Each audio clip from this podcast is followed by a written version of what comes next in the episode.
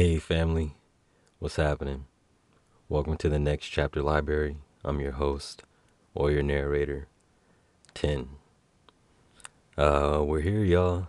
Um, this is the Next Chapter Library where I will be reading books, chapters of books to you.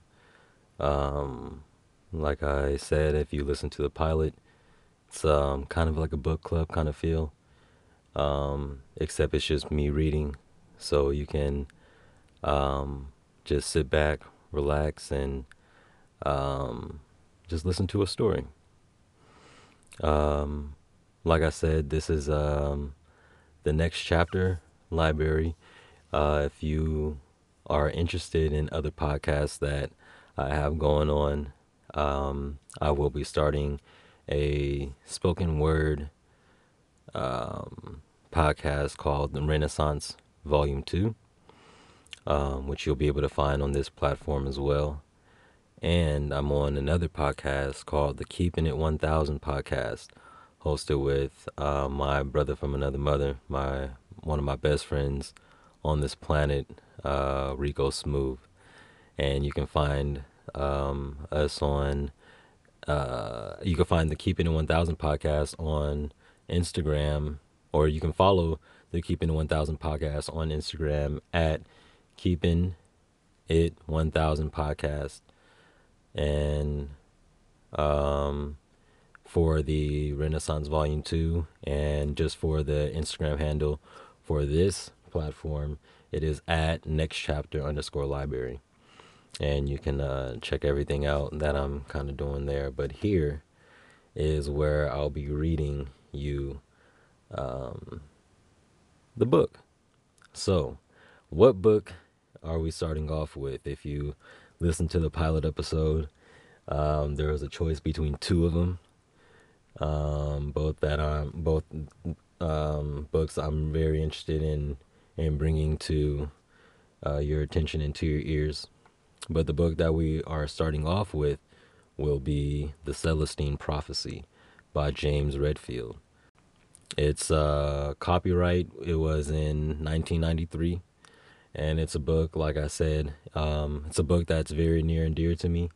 It's a new perspective. It gives you a new perspective. Well, it gave me, let me speak for myself, it gave me a new perspective on life and just the day to day occurrences. And it, you know, helped me look at life with more meaning with more purpose. Um, so I had this book before, and I annotate in my books a lot. So you know, people always you know you say don't write in books, but you know where books are also treasures. So you kind of you know do what you want with them. You know they're they're your property in a sense, I guess, whatever. But um, I had gifted it or you know lent it to somebody else, and I hadn't gotten it back, and um, I was interested in reading it again. So I was kind of bummed out, and I picked up the other book, Queen, and I was getting really into that just during the whole quarantine and 2020 situation. It just kind of gave me a break. I hadn't finished reading the book, but we'll get to that, you know, at another time. Um, but it came back to me as a gift during Christmas from my sister, so I'm super thankful. Shout out to Lyric um, for really gifting me this this book and that I'm able to bring to uh, you guys as well. So um, I'll be reading the author's note, but I won't be doing that all the time. Um, so it's okay if you want to skip forward to the author's note. Um, it's just something that I really want to do. Um, the author note was written in 2018. The copyright was in 1993. Um, so, like I said, just sit back, relax, you know, open your mind, and without further ado, for your listening pleasure, the Celestine Prophecy. And those who have insight will shine brightly like the brightness of the expanse of heaven. And those who lead the many to righteousness like the stars forever and ever. But for you, Daniel, conceal these words and seal up the book until the end of time. Many will go back and forth, and knowledge will increase. Daniel chapter 12, verse 3 and 4. For more than half a century, a new consciousness has been entering the human world, an awareness that can only be called transcendent, deeply spiritual. If you find yourself reading this book, then perhaps you already sense what is happening, already feel it inside. At this moment in history, we seem to be especially attuned to our own life process, to those coincidental events that have meaning in our lives and that occurred at just the right time, and bring forward just the right individuals to suddenly send our paths in a new, inspiring direction. Perhaps, more than in any time period, we seem to intuit higher meaning in these mysterious happenings. We know that life is really about a spiritual unfolding that is personal and enchanting and magical, an unfolding that no philosophy or religion has yet fully clarified. And we know something else as well. We know that once we do understand what is happening and how to turn on this growth and keep it on, the human world will take a quantum leap into a whole new way of life, one that it has been struggling to achieve throughout human history. The following stories offer toward this new understanding. If it touches you, if it crystallizes something you have perceived in your life, then pass on what you see to another. For I think our new awareness of the spiritual is expanding in just this way. No longer through hype or fad, but personally, through a kind of positive contagion among people. All any of us have to do is suspend our doubts and distractions just long enough, and miraculously, this reality can be our own. James Redfield, Fall 2018.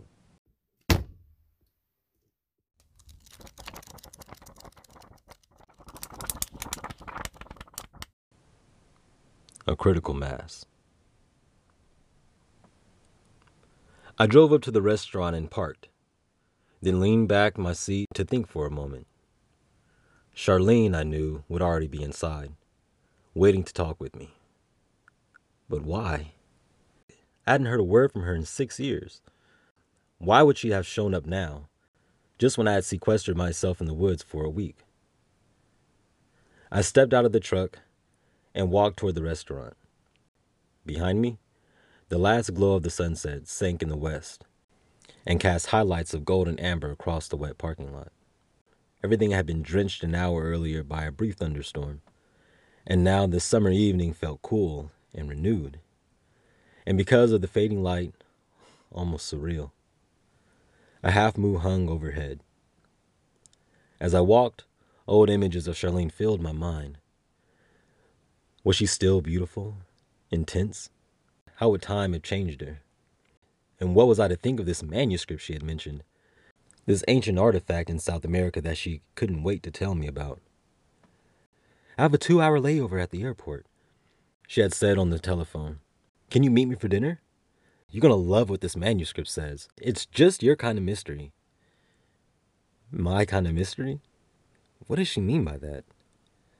Inside, the restaurant was crowded. Several couples waited for tables. When I found the hostess, she had told me Charlene had already been seated and directed me toward a terrace above the main dining room. I walked up the steps and became aware of a crowd of people surrounding one of the tables. The crowd included two policemen. Suddenly, the policeman turned and rushed past me and down the steps. As the rest of the people dispersed, I could see past him to the person who had seemed to be the center of attention. A woman, still seated at the table. Charlene. I quickly walked up to her. Charlene, what's going on? Is anything wrong? She tossed her head back in mock exasperation and stood up, flashing her famous smile. I noticed that her hair was perhaps different, but her face was exactly as I remembered. Small, delicate features, wide mouth, huge blue eyes. You wouldn't believe it, she said, pulling me into a friendly hug. I went to the restroom a few minutes ago and, while I was gone, someone stole my briefcase. What was in it? Nothing of importance, just some books and magazines I was taking along for the trip. It's crazy. The people at the other tables told me someone just walked in, picked it up, and walked out. They gave the police a description and the officer said that they would search the area. Maybe I should help them look. No, no, let's forget about it. I don't have much time and I want to talk with you. I nodded and Charlene suggested we sit down. A waiter approached, so we looked over the menu and gave him our order. Afterward, we spent 10 or 15 minutes chatting in general. I tried to underplay my self imposed isolation, but Charlene picked up on my vagueness. She leaned over and gave me that smile again. So, what's really going on with you? she asked. I looked at her eyes, at the intense way she was looking at me. You want the whole story immediately, don't you? Always, she said. Well, the truth is, I'm taking some time for myself right now and staying at the lake.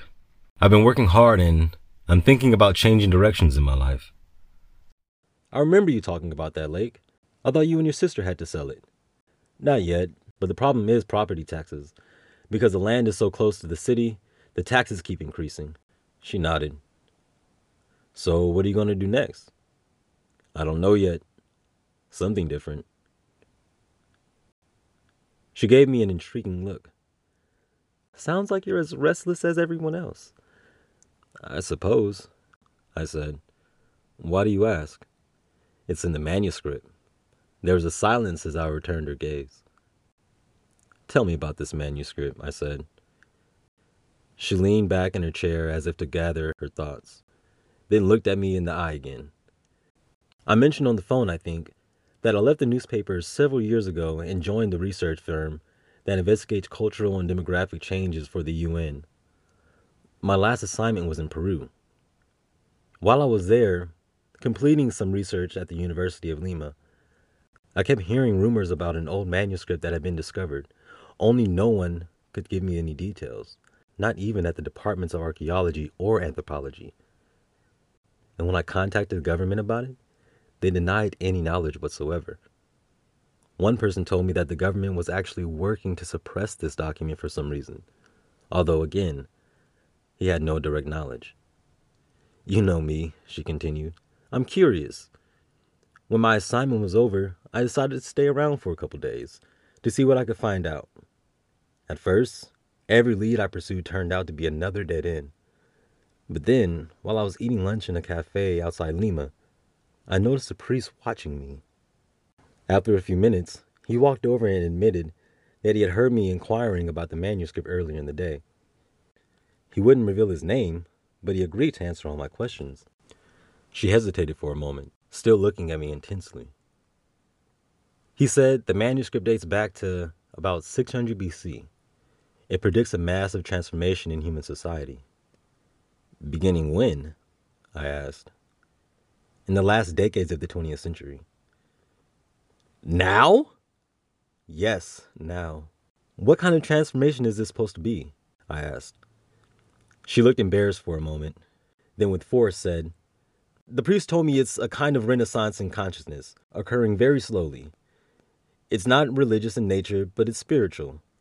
We're discovering something new about the human life on this planet, about what our existence means, and according to the priests, this knowledge will alter human culture dramatically.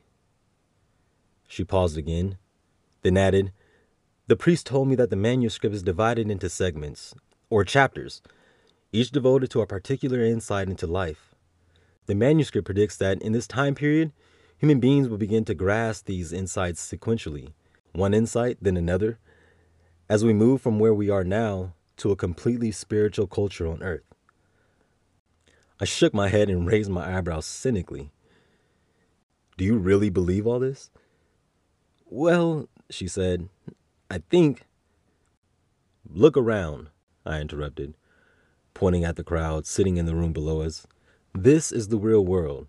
Do you see anything changing out there? Just as I said that, an angry remark erupted from a table near the far wall, a remark I couldn't understand, but which was loud enough to hush the entire room. At first, I thought the disturbance was another robbery, but then I realized it was only an argument. A woman appearing to be in her 30s was standing up and staring indignantly at a man seated across from her. No, she yelled. The problem is this relationship is not happening the way I wanted. Do you understand? It's not happening. She composed herself, tossed her napkin on the table, and walked out. Charlene and I stared at each other shocked at the outburst had occurred at the very moment we were discussing the people below us.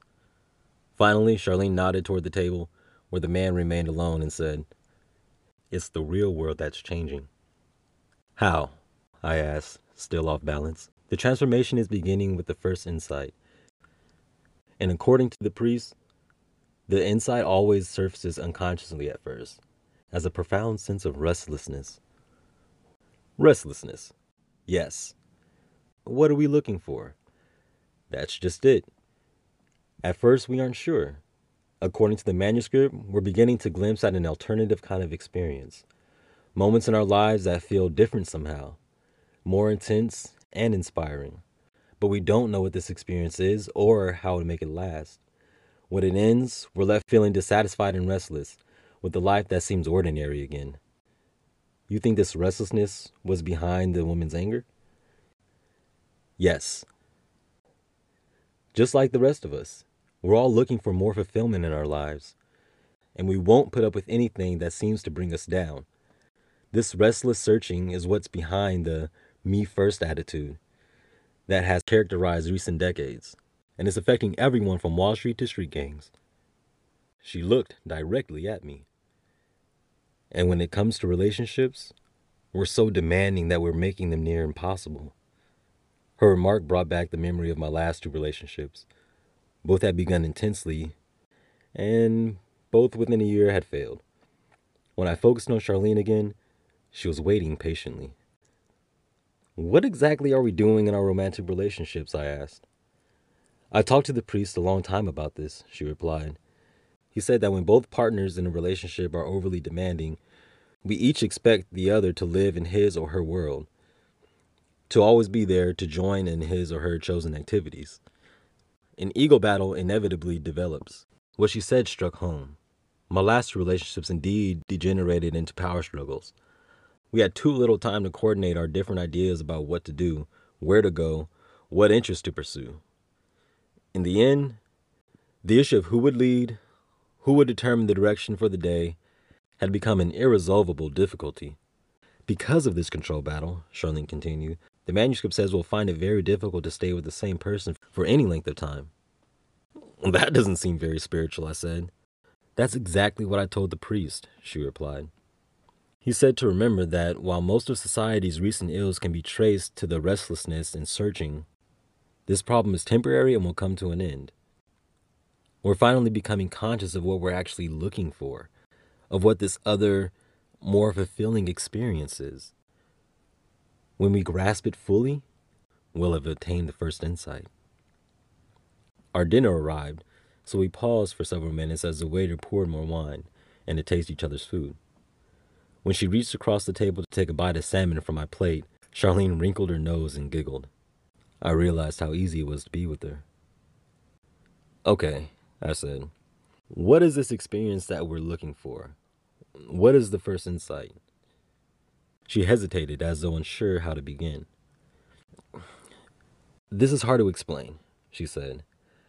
But the priest put it this way he said the first insight occurs when we become conscious of the coincidences in our lives. She leaned toward me.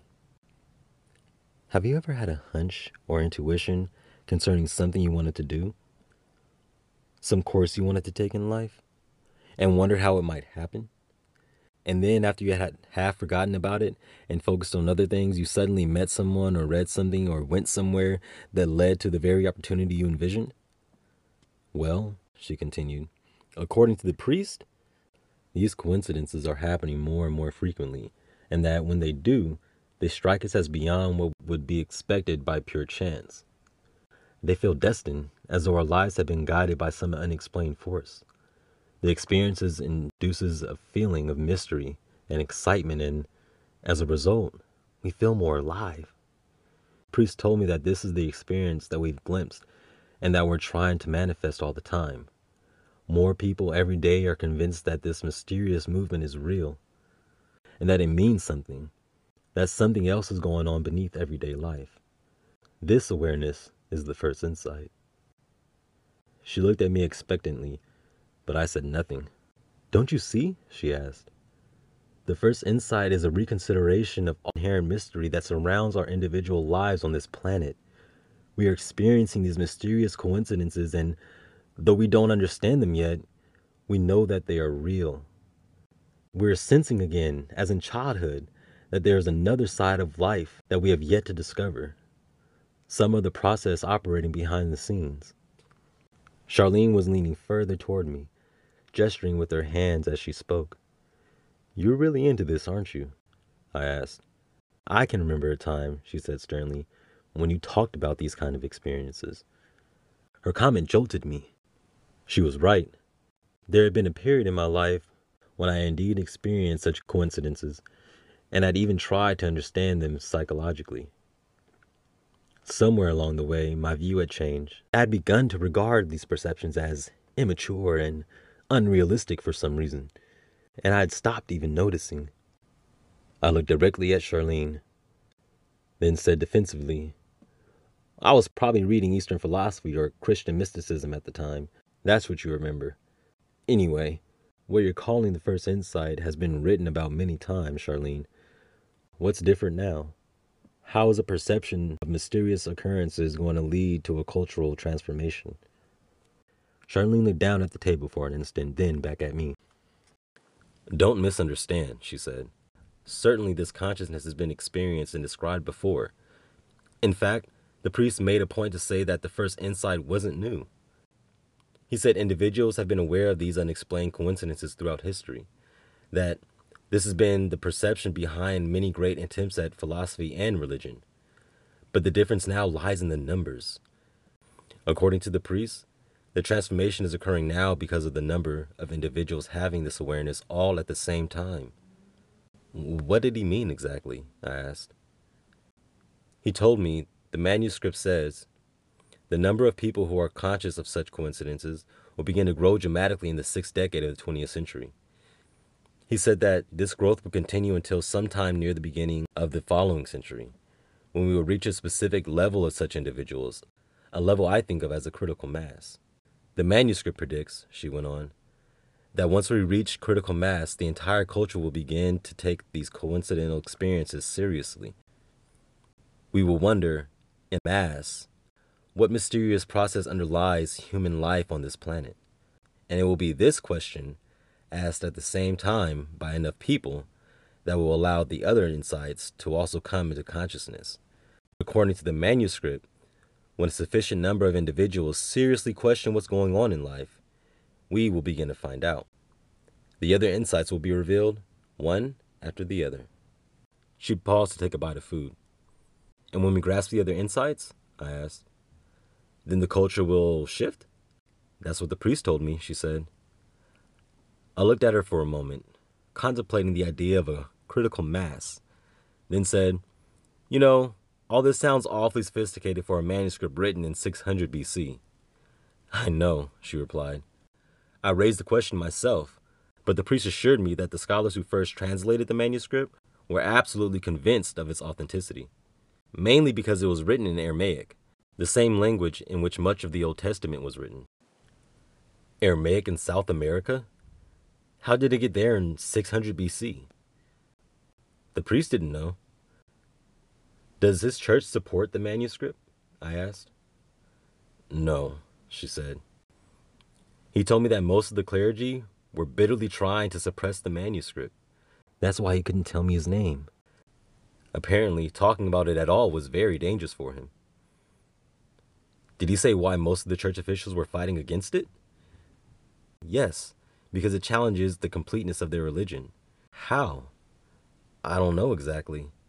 He didn't discuss it much, but apparently the other insights extend some of the church's traditional ideas in a way that alarms the church elders, who think things are fine the way they are. I see. The priest did say, Charlene went on, that he doesn't think the manuscript undermines any of the church's principles. If anything, it clarifies exactly what is meant by these spiritual truths. He felt strongly that the church leaders would see this fact that they would try to see life as a mystery again and then proceed through the other insights. Did he tell you how many insights there were? No, but he did mention the second insight. He told me it is a more correct interpretation of recent history, one that further clarifies the transformation. Well, did he elaborate on that? No, he didn't have time. He said he had to leave and take care of some business. We agreed to meet back at his house that afternoon, but when I arrived, he wasn't there. I waited three hours and he still didn't show up. Finally, I had to leave to catch my flight home. You mean you weren't able to talk with him anymore? That's right. I never saw him again. And you never received any confirmation about the manuscript from the government? None. And how long ago did this take place? About a month and a half. For several minutes, we ate in silence. Finally, Charlene looked up and asked, So, what do you think? I don't know, I said. Part of me remained skeptical of the idea human beings could really change. But another part of me was amazed to think that a manuscript, which spoke in these terms, might actually exist. Did he show you a copy or anything? I asked. Nope. All I have are my notes. Again, we were silent. You know, she said, I had thought you would really be excited about these ideas. I looked at her. I guess I need some proof that what this manuscript says is true. She smiled broadly again. What? I asked. That's exactly what I said too. To whom? The priest? Yes. What did he say? He said that experience is the evidence. What did he mean by that?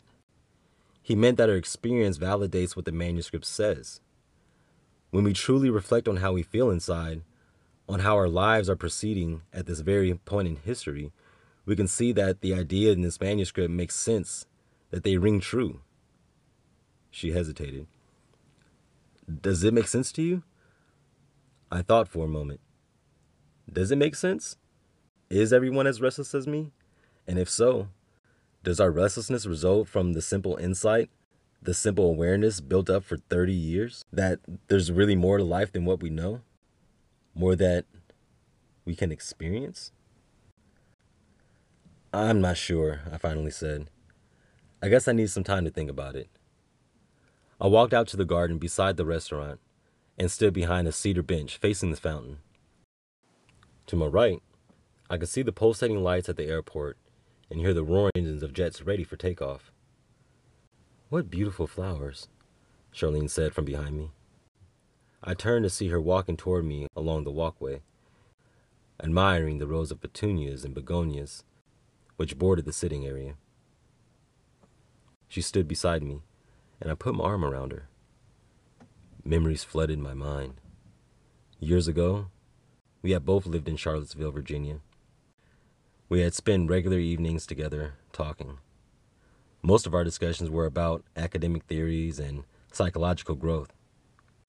We had both been fascinated by conversations and by each other. Yet, it struck me how platonic our relationship had always been. I can't tell you, she said, how nice it is to see you again. I know, I replied.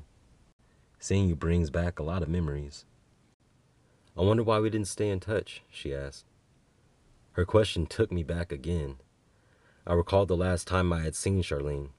She was telling me goodbye at my car. At the time, I felt full of new ideas and, and was departing from my hometown to work with severely abused children. I thought I knew how such children could transcend the intense reactions, the obsessive acting out that kept them from going on with their lives. But as time had progressed, my approach had failed. I had to admit my ignorance. How humans might liberate themselves from their past was still an enigma to me. Looking back over the previous six years, I know I felt sure the experience had been worthwhile, yet I also felt the urge to move on. But to where? To do what? I had thought of Charlene only a few times since she had helped me crystallize my ideas about childhood trauma. And now here she was again, back in my life, and our conversation felt just as exciting as before. I guess I got totally absorbed in my work, I said. So did I she replied. At the paper, it was one story after another. I didn't have time to look up. I forgot about everything else. I squeezed her shoulder. You know, Charlene, I've forgotten how well we talked together. Our conversation seems so easy and spontaneous. Her eyes and smile confirmed my perception. I know, she said. Conversations with you give me so much energy. I was about to make another comment when Charlene stared past me toward the entrance to the restaurant. Her face grew anxious and pale. What's wrong? I asked, turning to look at the direction. Several people were walking toward the parking lot, talking casually, but nothing seemed out of the ordinary. She still appeared alarmed and confused. What is it? I repeated. Over by the first few rows of cars. Did you see that man in the gray shirt? I looked toward the parking lot again. Another group was exiting through the door. What man? I guess he's not there now, she said, straining to see. She looked directly into my eyes. When the people at the other tables described the man who stole my briefcase, they said he had thinning hair and a beard and wore a gray shirt. I think I just saw him over there by the cars, watching us. A knot of anxiety formed in my stomach. I told Charlene I would be right back and walked to the parking lot to look around, careful not to get too far away. I saw no one who fit the description. When I returned to the bench, Charlene took a step closer to me and said softly, Do you suppose the person thinks I have a copy of the manuscript? And that's why he took my briefcase? He's trying to get it back? I don't know, I said. But we're going to call the police again and tell them what you saw. I think they also ought to check out the passengers on your flight. We walked inside and called the police, and when they arrived, we informed them of what had occurred. They spent 20 minutes checking each car, then explained that they could invest no more time. They did agree to check all the passengers boarding the plane Charlene would be on. After the police had left, Charlene and I had found ourselves standing alone by the fountain. What were we talking about anyway? She asked. Before I saw that man? We were talking about us, I replied. Charlene, why did you think to contact me about all this? She gave me a perplexed look. When I was in Peru and the priest was telling me about the manuscript, you kept popping into my mind. Oh, yeah? I didn't think too much about it then, she continued. But later, after I returned to Virginia, every time I would think of the manuscript, I would think of you. I started to call several times, but I always got distracted. Then I received this assignment in Miami that I'm headed to now and discovered, after I boarded the plane, that I had a layover here. When I landed, I looked up your number. Your answer machine said to contact you at the lake only in an emergency. But I decided it would be okay to call. I looked at her for a moment unsure of what to think. Of course, I finally replied. I'm glad you did. Charlene glanced at her watch. It's getting late. I'd better get back to the airport. I'll drive you, I said. We drove to the main terminal and walked toward the embarkation area. I watched carefully for anything unusual. When we arrived, the plane was already boarding, and one of the policemen who had met was observing each passenger. When we approached him, he told us that he observed everyone scheduled aboard and no one fit the description of the thief. We thanked him, and after that, he had left. Charlene turned and smiled at me. I guess I better go, she said, reaching out to hug my neck. Here are my numbers. Let's keep in touch this time. Listen, I said. I want you to be careful. If you see anything strange, call the police. Don't worry about me, she replied. I'll be fine. For an instant, we looked deeply into each other's eyes. So what are you going to do about this manuscript? I asked. I don't know. This is for news reports about it, I guess. What if it's suppressed? She gave me another full of smiles. I knew it, she said. You're hooked. I told you you'd love it. What are you going to do? I shrugged. See if I can find out more about it, probably. Good. If you do, let me know. We said goodbye again, and she walked away. I watched as she turned once and waved, then disappeared down the boarding corridor. I walked to my truck and drove back to the lake, stopping only for gas. When I arrived, I walked out to the screen porch and sat in one of the rockers. The evening was loud with crickets and tree frogs, and in the distance I could hear a whippoorwill. Across the lake, the moon had sunk lower in the west and sent a rippled line of reflection toward me on the water surface. The evening had been interesting. but I was still skeptical about the whole idea of a cultural transformation. Like many people, I had been caught up in the social idealism of the 60s and 70s, and even in the spiritual interests of the 80s, but it was hard to judge what was really happening. What kind of new information could possibly alter the entire human world? It all sounds too idealistic and far fetched. After all, humans have been alive on this planet for a long time. Why would we suddenly gain insight into existence now, at this late date? I gazed out the water for a few more minutes, then turned off the lights and went into the bedroom to read. The next morning, I awoke suddenly with the dream still fresh in my mind. For a minute or two, I stared at the bedroom ceiling, remembering it fully. I'd been making my way through a forest searching for something. The forest was large and exceptionally beautiful. In my quest, I found myself in a number of situations in which I felt totally lost and bewildered, unable to decide how to proceed. Incredibly, at each of these moments, a person would appear out of nowhere, as though by design to clarify where I needed to go next. I never became aware of this object of my searching, but the dream had left me feeling incredibly upbeat and confident.